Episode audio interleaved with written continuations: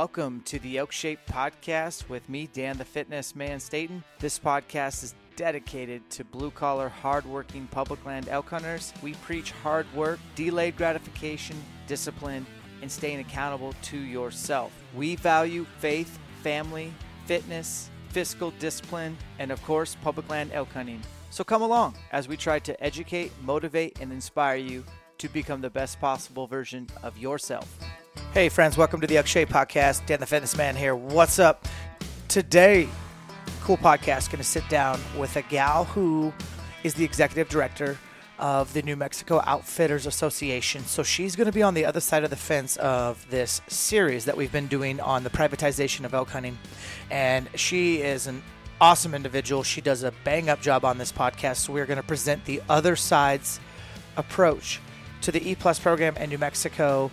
And it's really cool because we've had this podcast scheduled for quite a while. Kerrie reached out a while back when she heard the first couple episodes and she wanted to present her case. And obviously, like I said, I was honored to have her on. She does a really good job and she really opened my eyes to her side of the view as well, uh, putting me kind of right back in the middle after this conversation. So I want you guys to listen and see where you stand.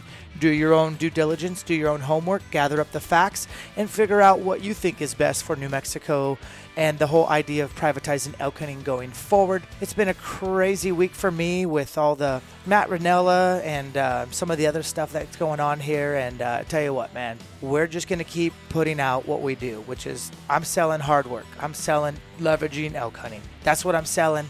I appreciate you guys' support, man, because, you know, I do know there's a lot of podcasts out there. It's very diluted with podcasts. So if you choose ours, I appreciate that. Sorry about my voice. I actually wore my voice out doing too many podcasts this week. We got a lot of awesome episodes coming up in the hopper. But today we're going to sit down and listen to Kerrie explain her side of the story when it comes to New Mexico privatization of elk hunting, the E Plus program, landowner tags, and all that stuff. I find it very pertinent to us, you know, elk hunters that go out west. And uh, New Mexico is just one of the greatest states when it comes to elk hunting, so it's on my radar. Without further ado, this is Kerrie Cox Romero talking with me, Dan Staten, on the Elk Shape Podcast. Here we go. Guys, welcome to the Elk Shape Podcast. We are rolling. And uh, this is a fun, like, I guess we're continuing the series of the public land versus the private elk tag situation. We're, we're circling back to New Mexico. I made a statement, probably several, uh, that were hey, if you're a landowner, hey, if you're an outfitter, come on the podcast and share your side. Um, we'll we'll hear you out because here's the deal. I am not concerned with you know who you voted for for president or who I voted for because like I still regardless of where you land on the political spectrum or beliefs or values like I'm going to hear you out and I may not agree and with my guest today I may not agree but I will still respect their side, and I want to hear them out. And um, I think the, as you as the older you get, I think the more tolerant you become or the more compassionate you want to hear other people's or maybe you actually get more stuck in your ways but today joining us is kerrie cox romero kerrie uh, is going to introduce herself she's taking the time out of her day she reached out mad respect and her and i may argue a little bit today but i doubt it we'll, we'll just have a conversation we'll hit record and you guys will learn some stuff kerrie how are you Thanks, Dan. Yeah, I'm doing good. Appreciate you having me on today. Appreciate the opportunity to speak to your audience. Oh, I'm excited to have you. Uh, so let's go ahead and have you introduce yourself. Sure. My name is Kerrie Cox Romero. I'm the executive director of the New Mexico Council of Outfitters and Guides. Um, my technical title is executive director, but I'm essentially a lobbyist. Lobby on behalf of the outfitter and guide industry in New Mexico and also non resident hunter opportunity. I get painted into a, a, sort of a robotic picture a lot of times as this uh, high powered lobbyist of foreign interests. But in reality, I'm a New Mexico resident. I'm born and raised in New Mexico. I'm an I'm a resident hunter. My kids are not are resident hunters. My husband is a resident hunter. So I love this state and uh, you know we hunt public land i'm passionate about public land issues just as well as private land issues so um, you know i think it's important for everybody to realize that I, i'm not a robot. I am a human and i do care about this state. So you said you're a hunter right? Yeah so i'm kind of a novice. Um, I did not come from a hunting background. So uh, when I got the job with the council about 10 years ago, that was my maiden voyage into the hunting industry. I had zero knowledge of the hunting industry, but I think that, you know, over the years, it's it's really been a good perspective to have because it, it helps me to communicate with the non-hunting public because I, I come from a position of the non-hunting public. So i really do empathize a lot with with some of what they have to say. And so i think it's been it's benefited me in the long run. Okay. So you are executive director new mexico council of outfitters and guides. Or is that what you said Yep. That was a mouthful. Okay, so that's your that's your job. Like you have like you were hired. That's who you work for. Yep, it's my nine to five. That's your nine to five. Okay. As the director, executive director, so who who's paying you? Like, are all the outfitters have to pay like a, a fee? Is it optional? Like, if you're an outfitter, like who funds New Mexico Council of Outfitters and Guides? Sure. So basically, the easiest way to explain the Council of Outfitters and Guides is that we are a 501c6 nonprofit. We're a trade association. So I am paid through membership dues, and it is not mandatory to be a member of the Council of Outfitters and Guides. Some places in North America, it is mandatory to be a member of your outfitter and guide association. Alberta is one that comes to mind. But in New Mexico, it is not mandatory, so it's all voluntary. We do have um, a larger percentage of the overall outfitters that are licensed to operate within the state, probably about 80%, which is actually very high for an outfitter and guide association. Okay, that's cool. And honestly, so you you're basically lobbying. You have their best interest. You're promoting things that help keep them in business on the political front, on some of the issues through the state, maybe even advertising or best practices, business practices. I'm assuming like um, just pulled up your website. You have a directory, so they get to be on the directory for part of their dues. Uh-huh. Yeah. So as long as they stay current on their membership dues, they can be a member uh, or they can be listed in the directory. Of course, we have various different ethics uh, obligations that our outfitter members have to abide by. And so if there's a grievance, a hunter grievance, then we have a process that uh, we go through and we do run into that from time to time. But basically our primary role as an organization is to maintain the integrity of the industry. So maintain the integrity of the outfitter and guide industry and then also to advocate for the interests of the individuals who are earning a livelihood in the hunting and fishing industry. And, and it's important to to note we're hunting and fishing. So we represent fishing outfitter and guides as well. Yeah and that's a big deal for sure. Because when we had um, New Mexico Wildlife Federation, um, they were talking about some of the fishing uh, issues or whatever, water issues, and they brought that up. But yeah, any type of outdoor rec, guiding, hunting, fishing, that's you guys. Um, one of my buddies is a member. Apparently, I see that, which is good.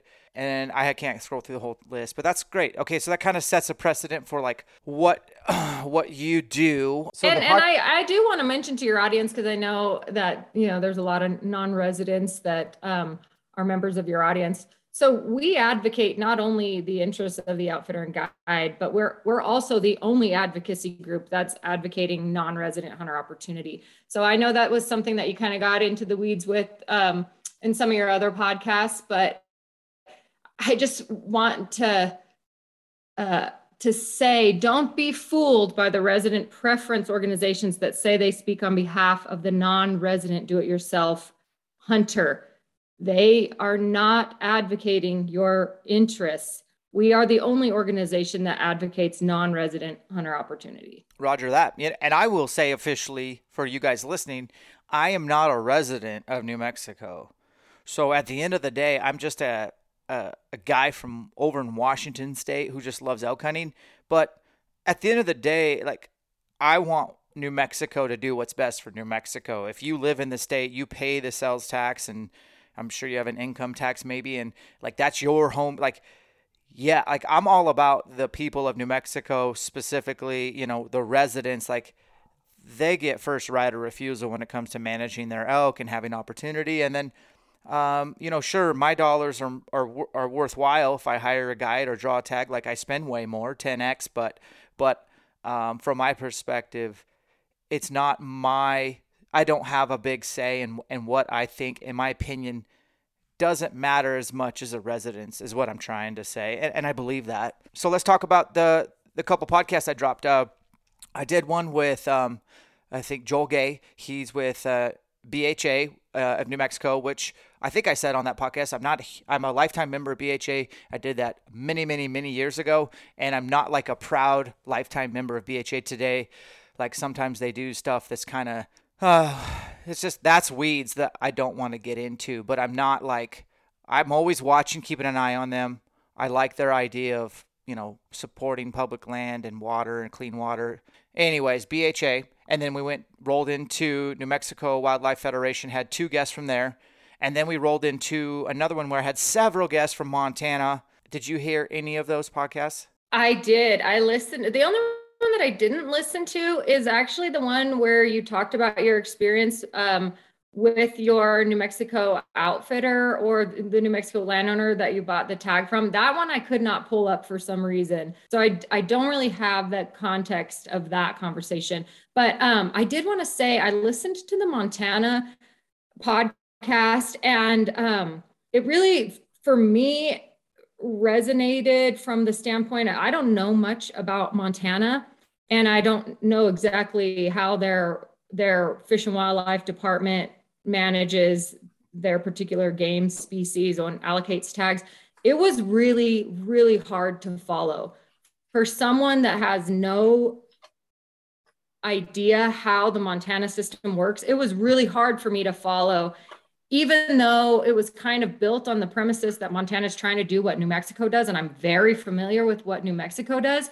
It was really hard for me to follow. So for me, coming into this podcast, I just want to try and give a very layman's, easy, understandable idea of how the process works in New Mexico and why I feel, and as our association, we feel that the E plus system is mutually beneficial to all stakeholders, just from a very elementary level so that everyone can understand. Okay, that sounds good to me. I will say the podcast you didn't hear, I don't think it's imperative that you listen to it. I just think I came across a notorious bad apple outfitter doing things that most outfitters do not do but I basically publicly put them put the the experience out there for people to understand. And I made it clear this was the exception not the rule.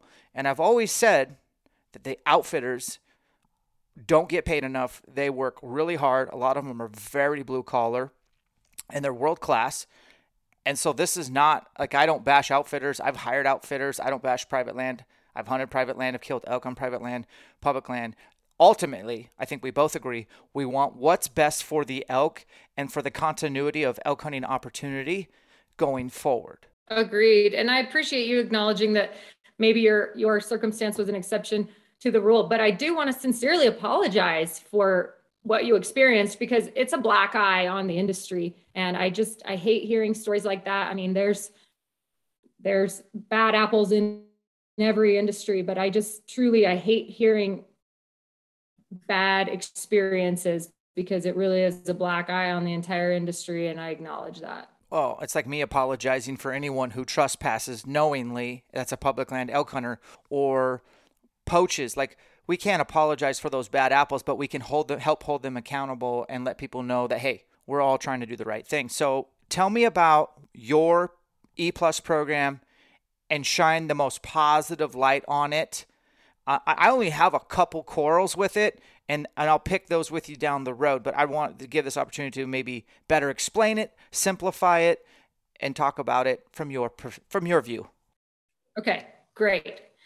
Yeah, so E plus is complicated, just like every state's uh, hunting industry. I find to just be like amazingly complicated. When I came into this industry, I was blown away by how complicated it is.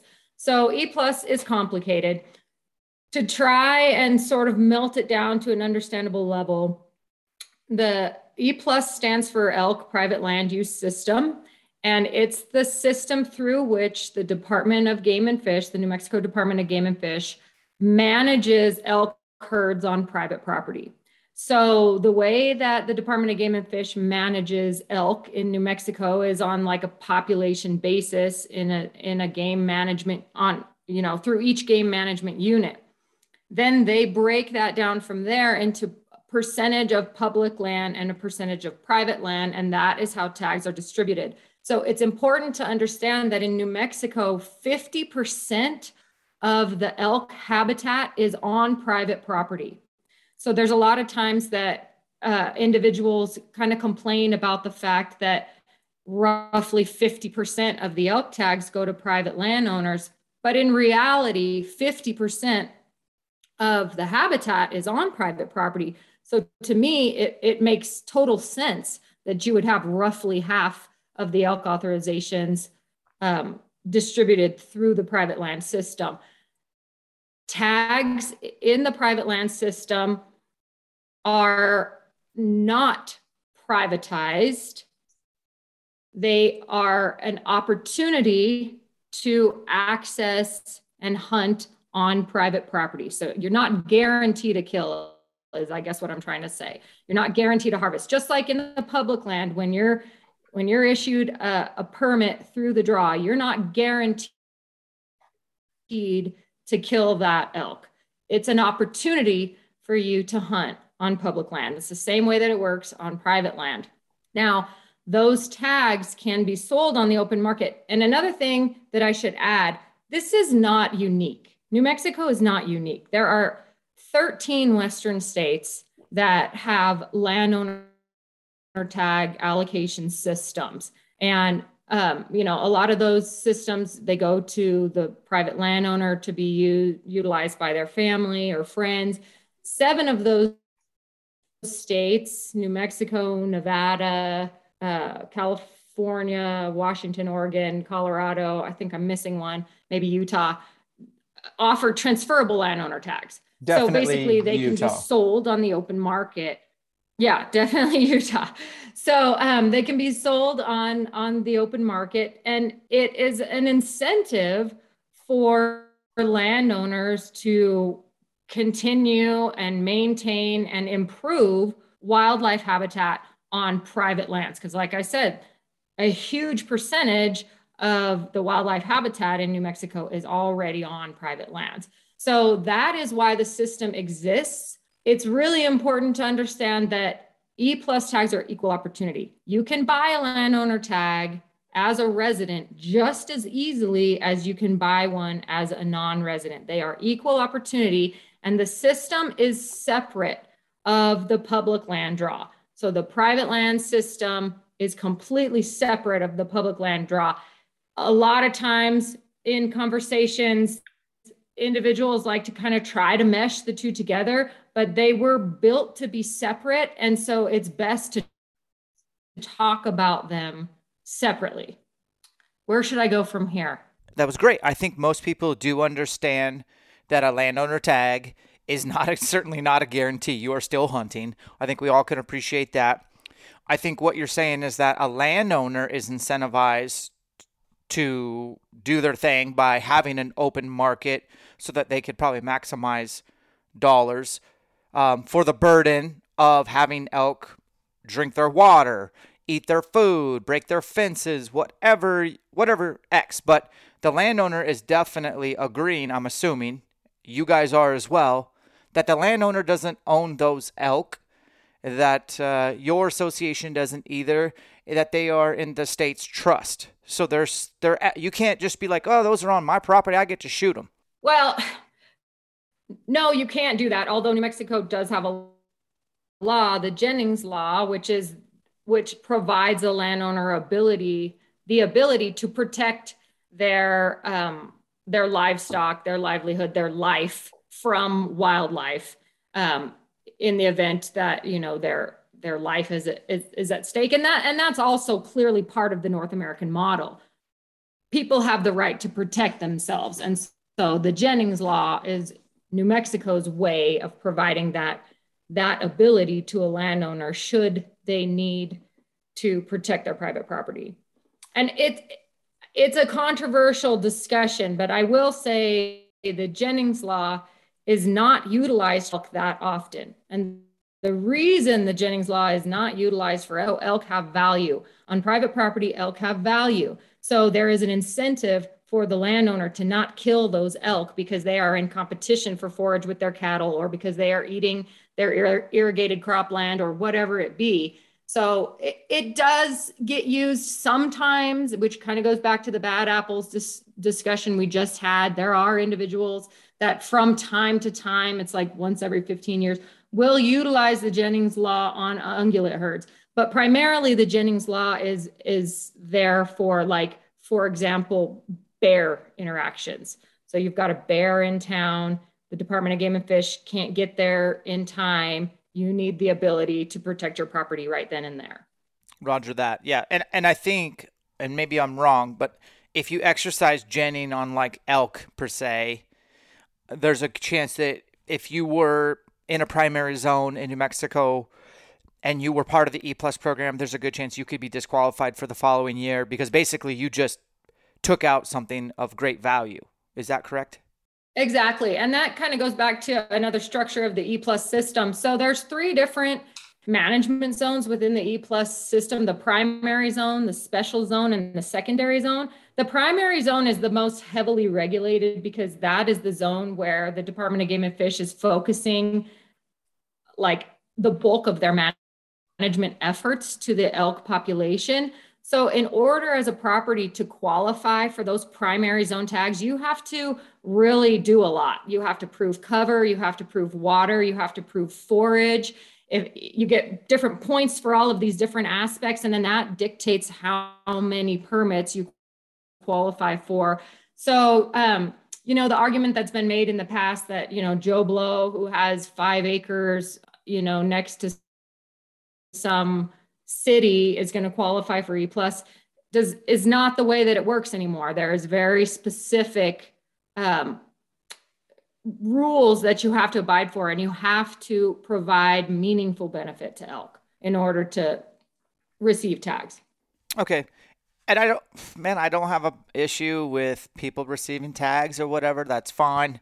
Um, one thing that I don't like a lot, and maybe you can persuade me to like it more, is you call it a free market. I kind of felt like it was a black market. Like, so I'm not saying understand it because I do, but I don't like the lack of regulation. If I have 500 grand, I go scoop up a bunch of tags and then I can flip them. And it's just like a, you know, like anything, you can buy a house and flip it. You can buy used trucks these days and flip them with our market. But ultimately, it gets, it seems from my view, and maybe I'm ignorant. It seems when I bought my landowner tag, dude, it was like weird and shady. We're talking PayPal, Venmo, code numbers. Is my code gonna work? Is this person a real per-? like? It it it wasn't like very well written. There's not a lot of good language. Like if it's your first time, like my like I was, it was like really intimidating, and it seemed like man, there's got to be a way to like make this a little more legit or legitimate in the way that I feel comfortable sending a guy $1,200, which is cheap, uh, Venmo for a unit nine tag because that's what I did like a stranger like a like a dude who was selling them for the broker that actually bought it from the see what I'm saying? So what's your guys thoughts on that? Sorry sorry back up. You caught my attention with something you said. You bought a $1200 bull tag in unit 9 I got a cheap landowner tag yes yeah. So, so that description that you provided, uh, your entire experience, I just find to be very abnormal. Honestly, I would argue that the E plus program is actually more heavily regulated than it would be if we went to a straight trespass fee system. And that's because each landowner permit is associated with a number and they are all required to pay gross receipts taxes on. And the Department of Taxation and Revenue follows that very closely. Now, outfitters pay gross receipts taxes anyways because they're they're small business owners and so mm-hmm. they're required. So they can offer the landowner what's called a non-taxable certificate um, to waive them of that responsibility. But the the responsibility to pay the gross receipts tax for the landowner permit actually falls on the landowner. So taxation and revenue will come after you if you're not paying the appropriate gross receipts taxes on the landowner permit. So I just I feel like everything you experienced was a little bit abnormal and I wish I kind of knew all the details because maybe, you know, maybe there's there's a major violation in there somewhere. I'm not sure and I don't know who the individuals are that you're referring to. Um, but a $1200 tag in unit 9 for a bull elk is crazy cheap. And so that to me is is alarming. I wouldn't pay a hundred dollars to hunt there ever again, just so you know. But the the, the the average price for a good decent landowner tag, let's say you go south of nine, you go into fifteen, or then you go further south into the Gila, uh, depending if you're going to be with an outfit or not, you're looking at um, eight to twelve thousand, upwards of fourteen. Just to, and it's just the market. Like I understand that, um, and you get what you pay for. But the bottom line is, is that I'm saying to you, your tags are for sale on different Craigslist throughout the state, and it's weird, and it kind of breeds some corruption for those bad, bad apples that want to like. Uh, I don't know. It'd be cool if there was some sort of like standardized website, some sort of reformation where like it was really black and white on buying the tag. It is a little western at the moment. I guess that was my point. It's just a little western. And if that's just hey, the cost of doing business to hunt New Mexico, there's plenty of people willing to put up with that to have an opportunity, and I understand that. Yeah, uh, like I said, I I really am having a hard time like absorbing what happened to you because I do find it like so out of the realm of normalcy. And I'm there is there are lists published by the Department of Game and Fish where you can go and and look up the landowner and the number mm-hmm. um, and and find additional information. You're right. I mean, there are landowner permits that are sold on Craigslist, and because they're not because they're transferable, you know, you can change hands several times. But I guess what I would say is they it's not that they're not regulated because they are. And a landowner, you know, perhaps might get some bad information and go through some, some shady shady chains the first time, but I guarantee you when taxation revenue comes knocking on their door, for back pay for back taxes in the amount of like $12,000 they're never going to do it again and yeah. they'll try they'll try real hard to get legitimate real fast. You said you kind of talked about like here's why I think we should let the landowners have tags versus make the landowners just have to charge trespass fees or lease their land. I for one I don't really have a dog in the fight, so I could be persuaded either way. But I got to tell you, it from a non-resident view, yeah, man, like these landowners, they got the land, the elk are on their land like I'll give you an example down. I can't say the unit, you know how that goes, but my best friend guides on an awesome unit, highly sought. It's in the Gila. We'll say Gila. That's that's pretty broad. The guy he works for, the outfitter, leases the land from a ranch, gets X amount of tags, and this this guy this outfitter is badass, man. He gets upwards of like 50 bull elk tags, and he is smart. He only sells like 20 of them he he eats the other 30 because sustainability wise for his business because he's a businessman. And then what he does there is he's got all the water and all the all the public doesn't have water so he doesn't have to stress like those elk will be on that ranch.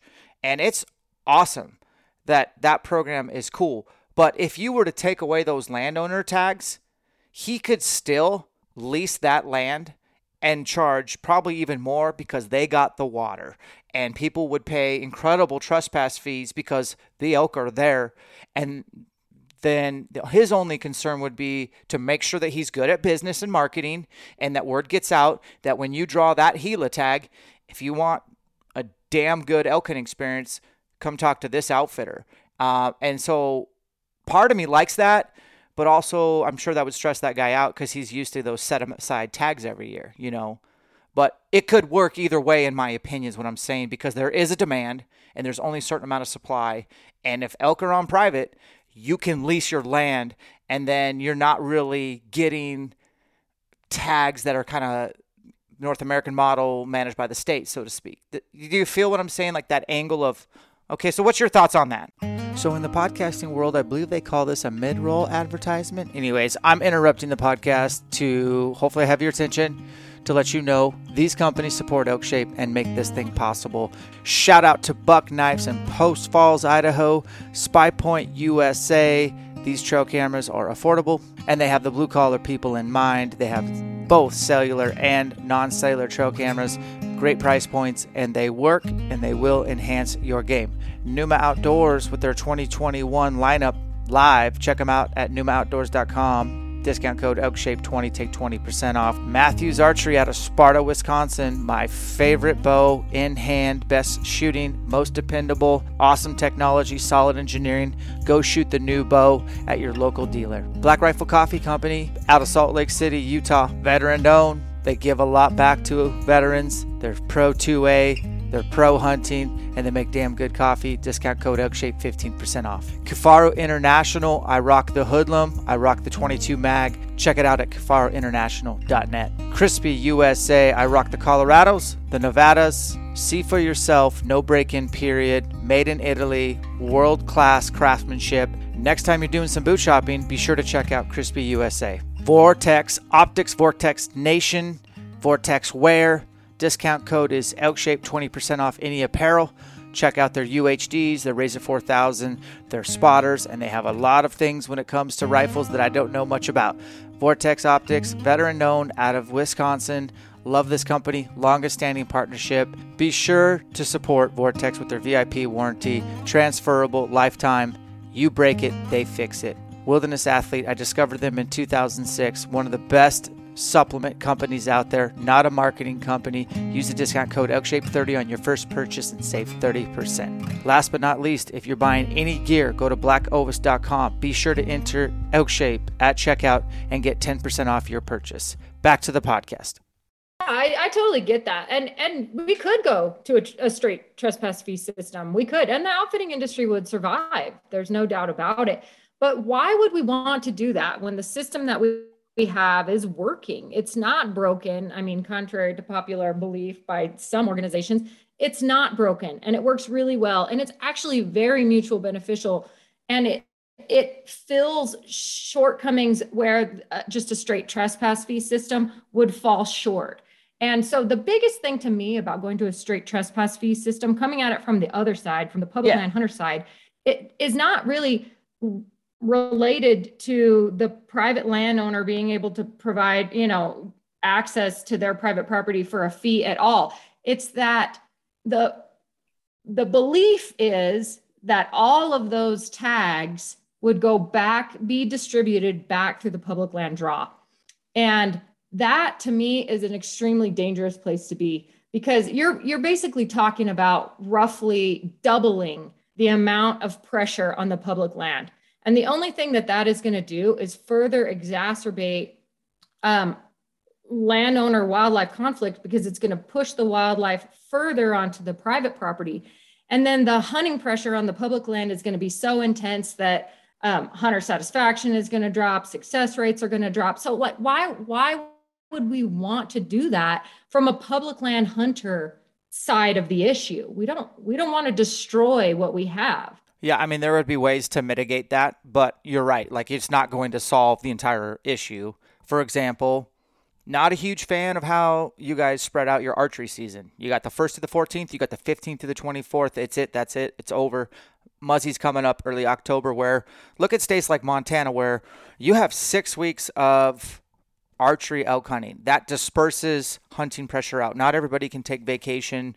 Like in the state I live in, oh my God, we have a 12 day season. That's it for archery in September. And boy, does it overcrowd public land. And so I could appreciate your view as far as, you know, why would we want to do that? Well, you you would want to do that because maybe the trespass fee would work itself out. It might take a few years. Some people, you know, like any business, survival of the fittest. The cream rises to the top. Um, but what I guess what I would campaign for, and this is actually my only real argument I had written down today, Kerrie. And so here it is. And I'm very interested to see. Here's what I don't like. Uh, let's go back to Unit 9. Yo, so Unit 9, Floyd Lee Ranch is like a huge ranch in Unit 9. It, a lot of their land surrounds Unit 9 and Floyd gets X amount of tags, and he leased them to the said outfitter. I'm not going to say his name again. I don't want to promote him or even any publicity to this guy, but he gets all these tags. I don't even know, Kerrie, if they were ranch only or unit wide tags. I have no idea. I suspect they were ranch only, considering that Floyd Lee's in the E Plus program. Those tags he sells off to one guy, one outfitter, and then you have uh, I don't know how many guys like could be 50. You would know maybe, but 50 plus archery guys are coming in to hunt his ranch. Yet his outfitters are all on the public land side as well. Here's my concern. Here's my concern. That is a 100% violation of the way that the E plus system works. So you have to indicate whether or not your ranch is going to be ranch only or unit wide. And to be clear, most ranches are ranch only. There are only about 15% of the tags in um, in the primary and special zone that are unit wide and and the ones that are in the secondary zone are all required to be ranch only anyway. So basically only 15% of the total landowner tags are unit wide and there's valid reasons why you would want as a landowner or why you would be incentivized through a unit wide tag but if you have a ranch only tag, you cannot leave the deeded acreage. So even if you have a ranch that has deeded acreage and you have some public land near you, or you have some public land that is inside your ranch, you cannot legally operate on that property. So that is 100% a violation of the way that things are. And that's why I was saying, like, it would be interesting to kind of learn more about what you experienced because it could straight up be a game violation that, that we could push through the Department of Game and Fish. Because I don't like to hear stories like that because it, it, it kind of makes everybody sound like they're illegitimate and like everybody's doing that. There's they're not doing that. They're, you know, the vast majority of outfitters are law abiding outfitters and they work really hard to um, you know navigate all of the business hoops that are required. And and there are a lot. I mean if you you operate on the forest service or the blm there are a lot of hoops you have to jump through in order to be legitimate. And these guys do it so it'd be interesting to hear more maybe offline about your experience because it's very tr- troubling to me what you what you experienced. And if you were on a ranch only tag, then you were completely illegally uh, hunting on public land. Because I guess this is what I would like to see. And again, I don't. My opinion doesn't really matter. I understand that. Get rid of the unit wide. Great. Like the tag I bought, the elk are never on this dude's during hunting season. It was worthless. And so why do some landowners get to participate and leave their gates unlocked and open to the public, and others like Floyd Lee are like, nope, button it up. If you have conflict with wildlife, or you want to, you know, you definitely do things that are beneficial for wildlife, and you are rewarded with some tags, and maybe you sell them off, and maybe that helps cover some of your property tax, or God, who knows all your expenses as a property owner.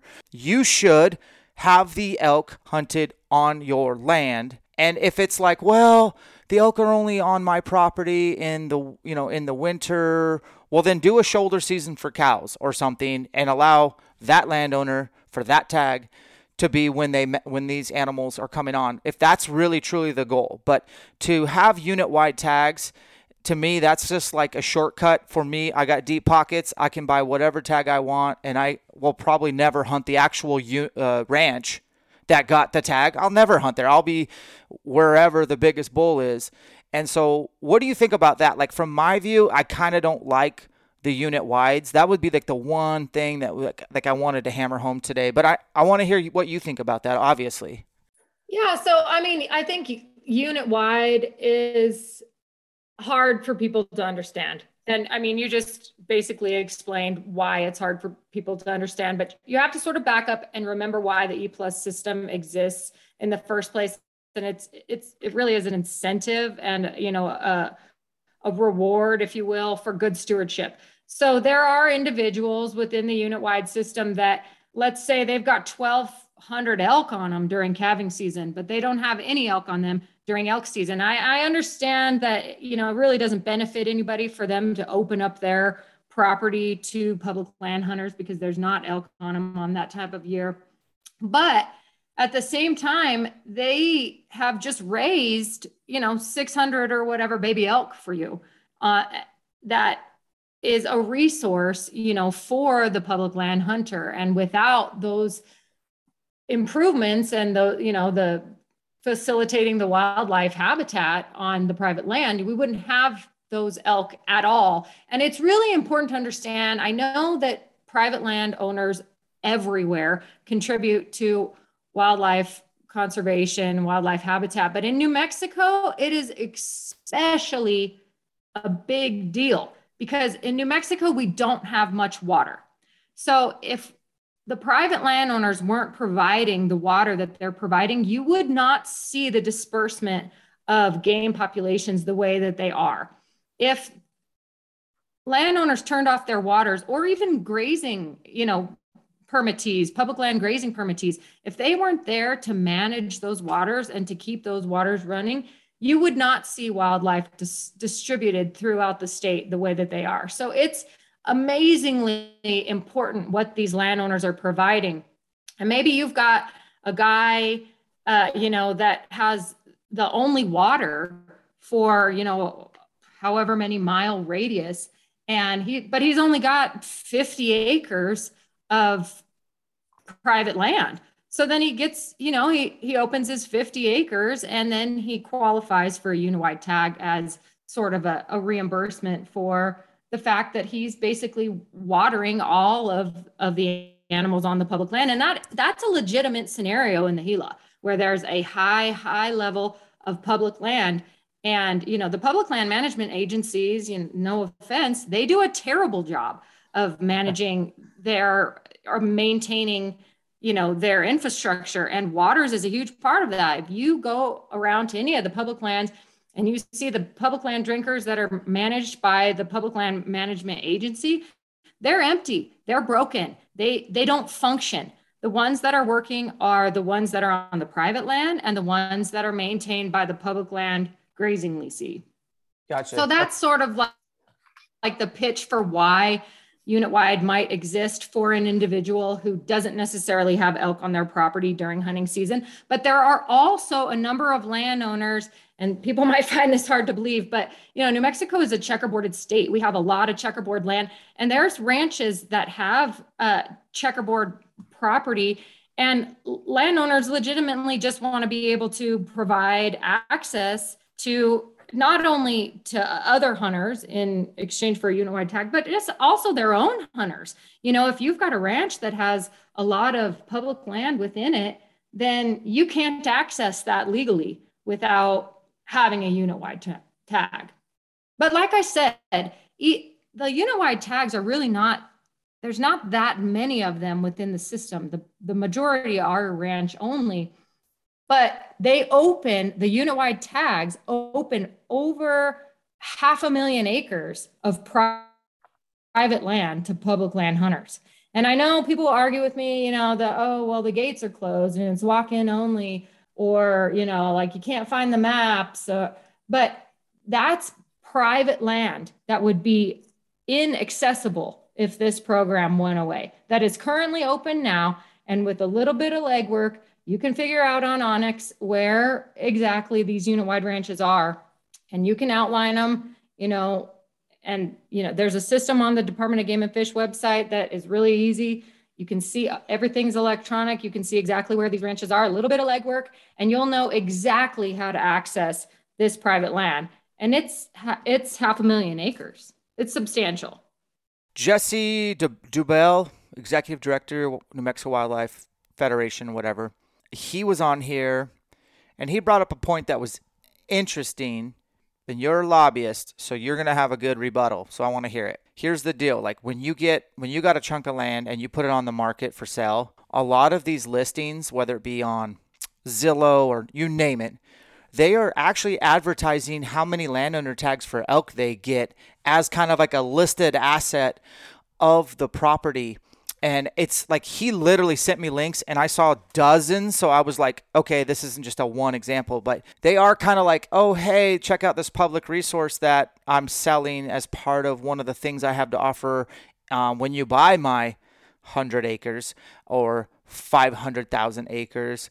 Uh, are you cool with that, or do you feel like that's kind of like uh, that's a little gray?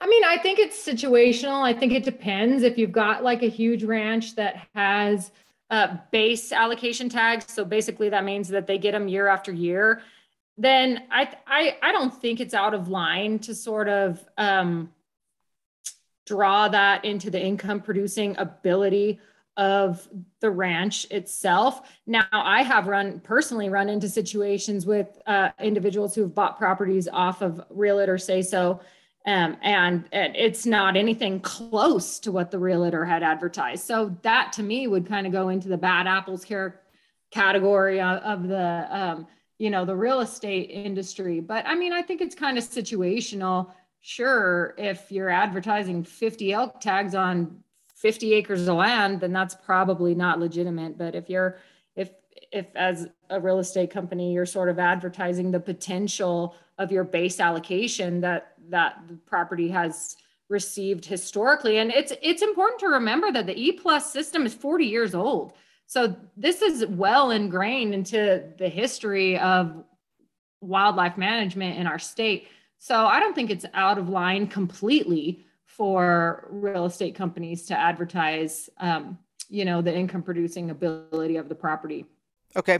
Um, this is where I kind of wanted to finish. And again, I'm just going to like pass the ball to you because I'm just, like I said, I wanted to have someone on your side here and I kind of want to stay out of it. So you got your entity, you got these, you know, BHA chapter, and you got new, other ones like New Mexico Wildlife Federation, and then you got dudes like me that just basically want to go elk hunting in New Mexico because it's freaking awesome there. Let's say we all get to the table. People are wanting some things changed. There's people that don't want absolutely anything changed, but we're all meeting at the table. Where in your crystal ball would you see a potential for people to compromise poquito to for the bigger picture for the basically to benefit the elk long term is it do we just keep stay the course you got your e plus program you got 6% up to 6% going to diyer non-resis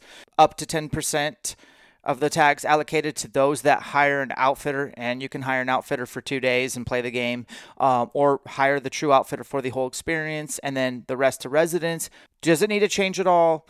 Obviously like tell us about the future. Like would people be willing to compromise to meet in the middle somewhere? I'll go back because that's that's been brought up quite a bit in your podcast so i, I want to go back to the outfitter pool.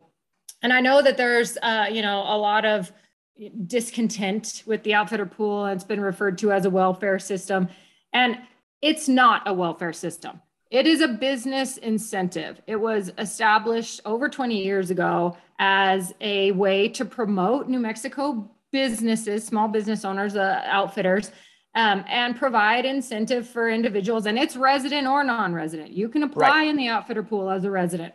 Right. And, um, you know, th- these individuals, these business owners are, are providing employment in rural areas. They're paying New Mexico gross receipts taxes. They help facilitate tourism. So it was a business incentive. And to make it sound like the that the outfitting industry is a welfare industry, um, and it's the only industry that that has this sort of a business incentive is completely false. I mean, there's New Mexico film tax credits, there's all kinds of new business incentives for the cannabis industry. Agriculture has various different exemptions that are business incentives. So it's a business incentive. Now there, you know, there's a much longer conversation that we could have about the outfitter pool and whether or not the outfitting industry would survive without it. But really, the way that the public land draw system in New Mexico is structured, there's so few tags in the outfitter pool already that it doesn't it doesn't make that much of a difference to complain about if you are a resident. We're not stealing anything from anyone. Now, the do-it-yourself hunter, the do-it-yourself non-resident thinks that okay, they get 6% and we get 10%, so that is, you know, robbing from that pool. But in reality, when you look at the draw odds, your odds as a non-resident do-it-yourself are actually more favorable in your 6% pool than if there was just one 16% pool because then you would have to funnel all of those outfitted non-resident hunters back into one pool. And so instead of competing with, because the draw is conducted on a hunt code basis, instead of competing with, let's just say, for example, 300 individuals in a hunt code, then you're competing with 900 individuals in a hunt code. So your draw odds are actually better as a non resident do it yourselfer with the outfitter pool separate than if it was all together. Now, the residents they just you know are upset because they they want more tags and i say the residents but honestly I think that a lot of residents do understand the importance of both the private land system and also the outfitter pool and the non-resident opportunity, the do-it-yourself opportunity. So I shouldn't lump all resident hunters into the same category, but BHA and the Wildlife Federation have positioned themselves as a resident preference, as resident preference organizations, and their mission is to provide resident hunters with more opportunity. But since there is basically a finite resource of game, you can't create more game, they have to take from the non-residents to provide more opportunity to the residents. But it's really important to understand that when we're talking about the draw, that the resident hunters in New Mexico already have 90% of the tag. They get 100% of the cow elk tags in the public land draw and they get 100% of the wildlife management area tags in the public land draw. So they're already getting 90% of the tags. The 84% and then the 10% pool and then the 6% pool, that's just how the calculation is done on a hunt code basis. But when you look on a total tag basis, 90% of the tags are going to New Mexico residents distracted. I know that that the outfitter pool thing kind of caught my ear, but I know you added more to that. So to no, that I'll original statement, this. which was kind of like the future of working together. And I yeah, will say that, that I think that the E plus ship has sailed. I mean, we basically our organizations got together um, previously in prior years. And then most recently, like just a year ago, the Wildlife Federation and the Council of Outfitters and Guides, we kind of tried to get together to meet in the middle. And, and we can't seem to find a middle ground. The Wildlife Federation and BHA are very focused on providing more opportunity for New Mexico resident hunters. And the way they want to do that is to take away from the private land system. So they've kind of they beat the drums of war and they've continually got louder and louder and louder. And so we're in a we're in a position now where we are on total defense mode to protect the e plus system. There's really no room for negotiation there. I mean yeah that's kind of what want to talk about was, the outfitter pool that's fine but no that's what i was asking and that it's good to hear you know your side honestly just because yeah um i wanted to know like change is inevitable. We know this and hunting elk is pretty damn popular right now. It's not going to go out of style. It's so cool, and I love it. Um, but we all want elk to be here for future generations. How that ends up shaking out, Kerrie, only time will tell. But I was curious to see if y'all could had any common ground that you were sharing. Sounds like that's no. And then, you know, I think we've made it abundantly clear that you and I both agree the outfitters are awesome. I'm sure there's a few that get business out of the 10% allocation that maybe don't do as good a job but that's every state. Definitely. That's just every state. And then the e plus program like i mentioned a few reformations you weren't super stoked on them but ultimately that's your guys' thing to figure out not me. I'm in washington man. I don't have a say. If i can get a tag through the draw uh, you know cool. One thing i really like about new mexico's draw is that there's no bonus points involved. Like everyone's got a fair shake. Uh, it's a must apply to state for all you non residents listening because there's no preference, no bonus points, no nonsense. It's just straight up luck. I've been putting in since I drew in 2006, 2007, and I haven't drawn a tag since, and I put in every year. Maybe I'll draw, maybe I won't. But when I do, you're damn sure I'm going to like be very excited to come down and hunt. It's special. It's an incredible state. And I think we can agree on that. I totally agree with you. And I will say that, you know, the rally cries of not being able to draw a tag have, have become louder and louder. And, you know, some of the the blame has been, you know, placed on various different industries, the private land system, the outfitting industry. But honestly, when you look at the numbers, the reason that people are having problems drawing is really because there's just a, a huge booming interest in the industry. And that is good. Yeah. So it's, you know, I know it's frustrating to not be able to draw a tag, but you know, in I think in New Mexico this year there was approximately 20,000 tags that went elk tags that went through the public land draw and I think there was like 76,000 people applied or something. I mean, that's yep. That's just minuscule odds no matter how you cut it. Whether it's there's an outfitter pool or a DIY pool or they're 100% resident. It's just difficult because there's a lot of interest in you know something that that has basically a, a minimal supply. It's just basic supply and demand.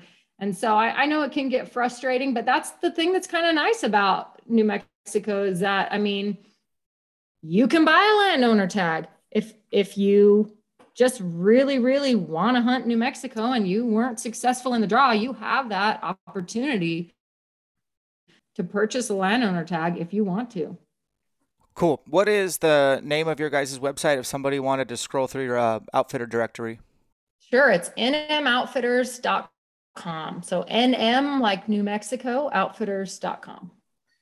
And your contact information is probably on that website as well if somebody wanted to reach out or whatever. Yeah, yeah. Okay, that's cool. Anything else you want to add to this conversation? No, there was like two other things that I thought maybe we could chat about, but it doesn't really seem relevant. I mean, we basically tried to stick with E plus and the draw.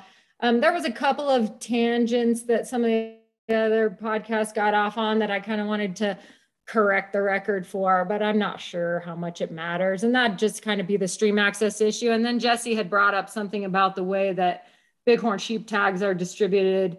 And I really don't think that most people even really caught it um, because, you know, it's difficult to understand if you're not, if you don't deal with it on, you know, on a regular basis. So I'm sure not many people caught it, but those were two other things. If you had interest, I could elaborate. If not, I'm fine. What we should have done, although not today, I, I would have loved, or maybe down the road, although I really don't want to be in the middle of it. Um, it would be fun to have you and Jesse on at the same time.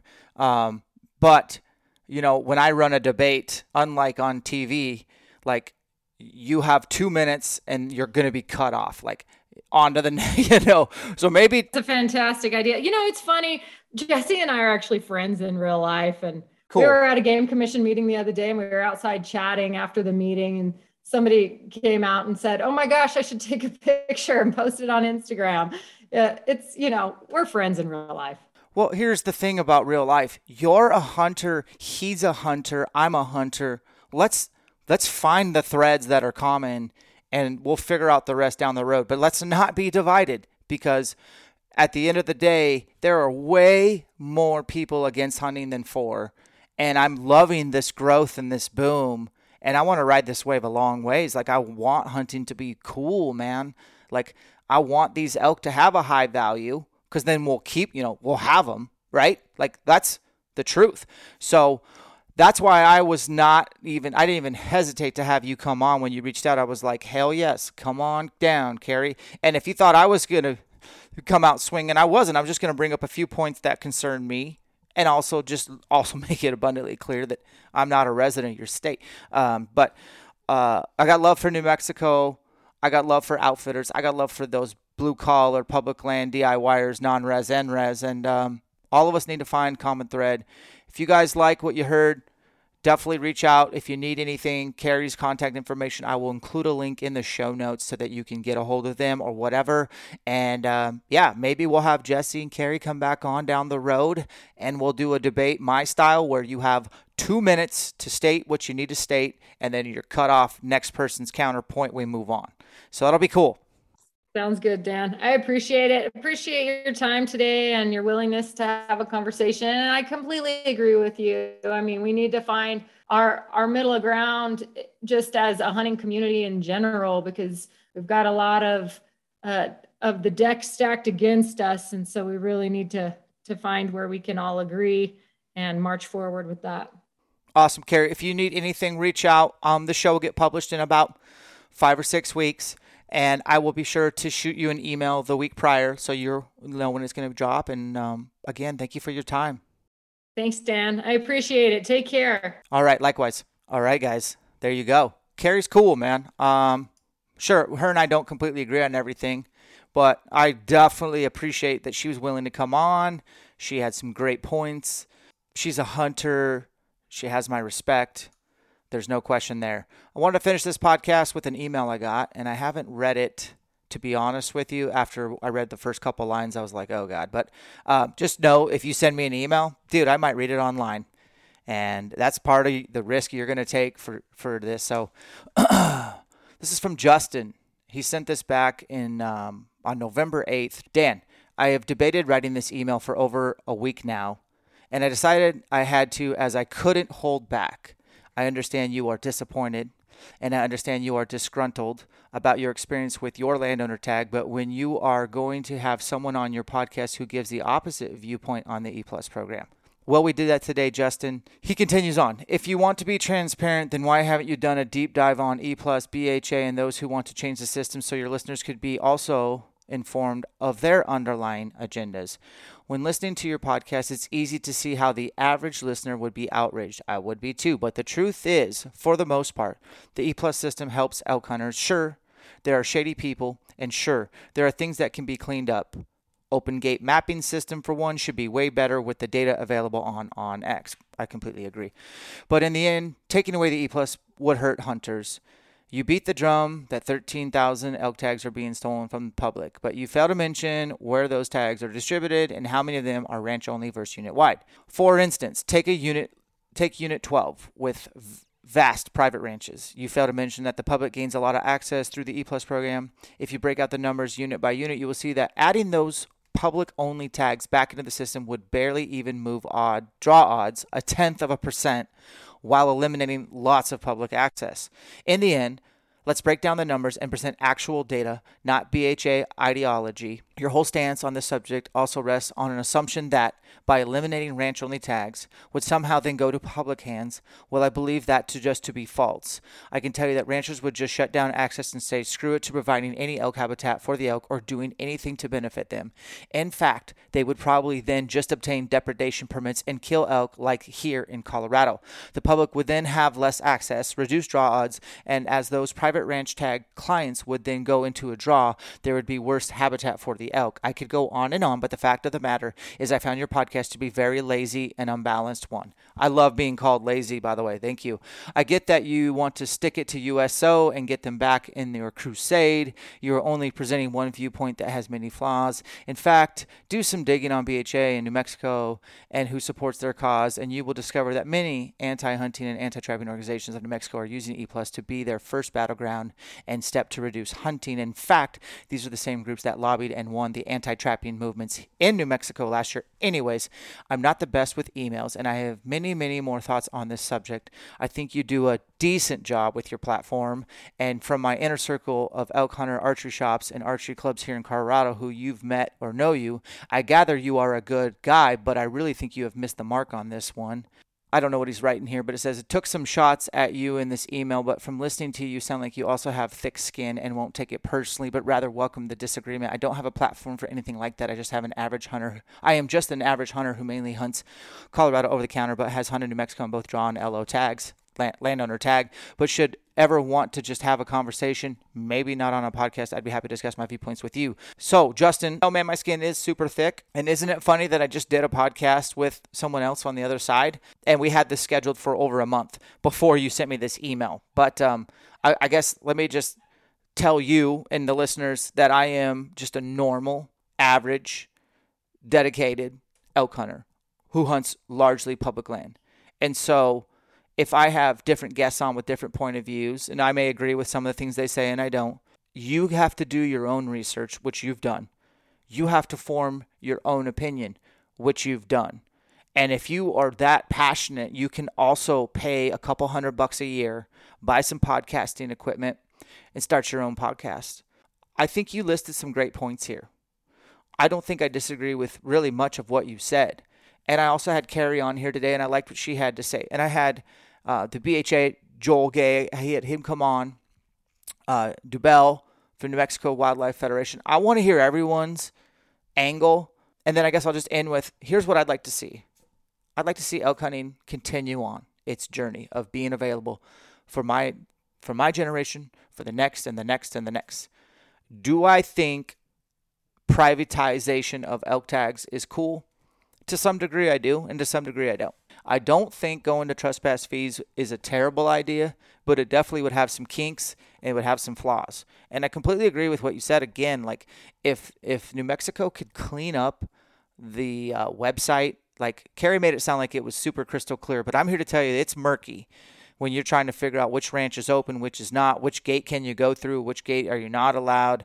Then you run into, you know, and I don't have a crusade against USO. I don't have a crusade against them at all. They just f***ed with the wrong dude. And I'm going to put them on blast on my platforms. And I would do it to anybody who messes with a public land hunter doing things the right way. Uh, and if I was in the wrong, I would stand up and say, hey, I was in the wrong. I was trespassing or what have you. But obviously I wasn't. So, Justin, I don't mind an email like this at all. If you if I lost you as a listener, that's okay.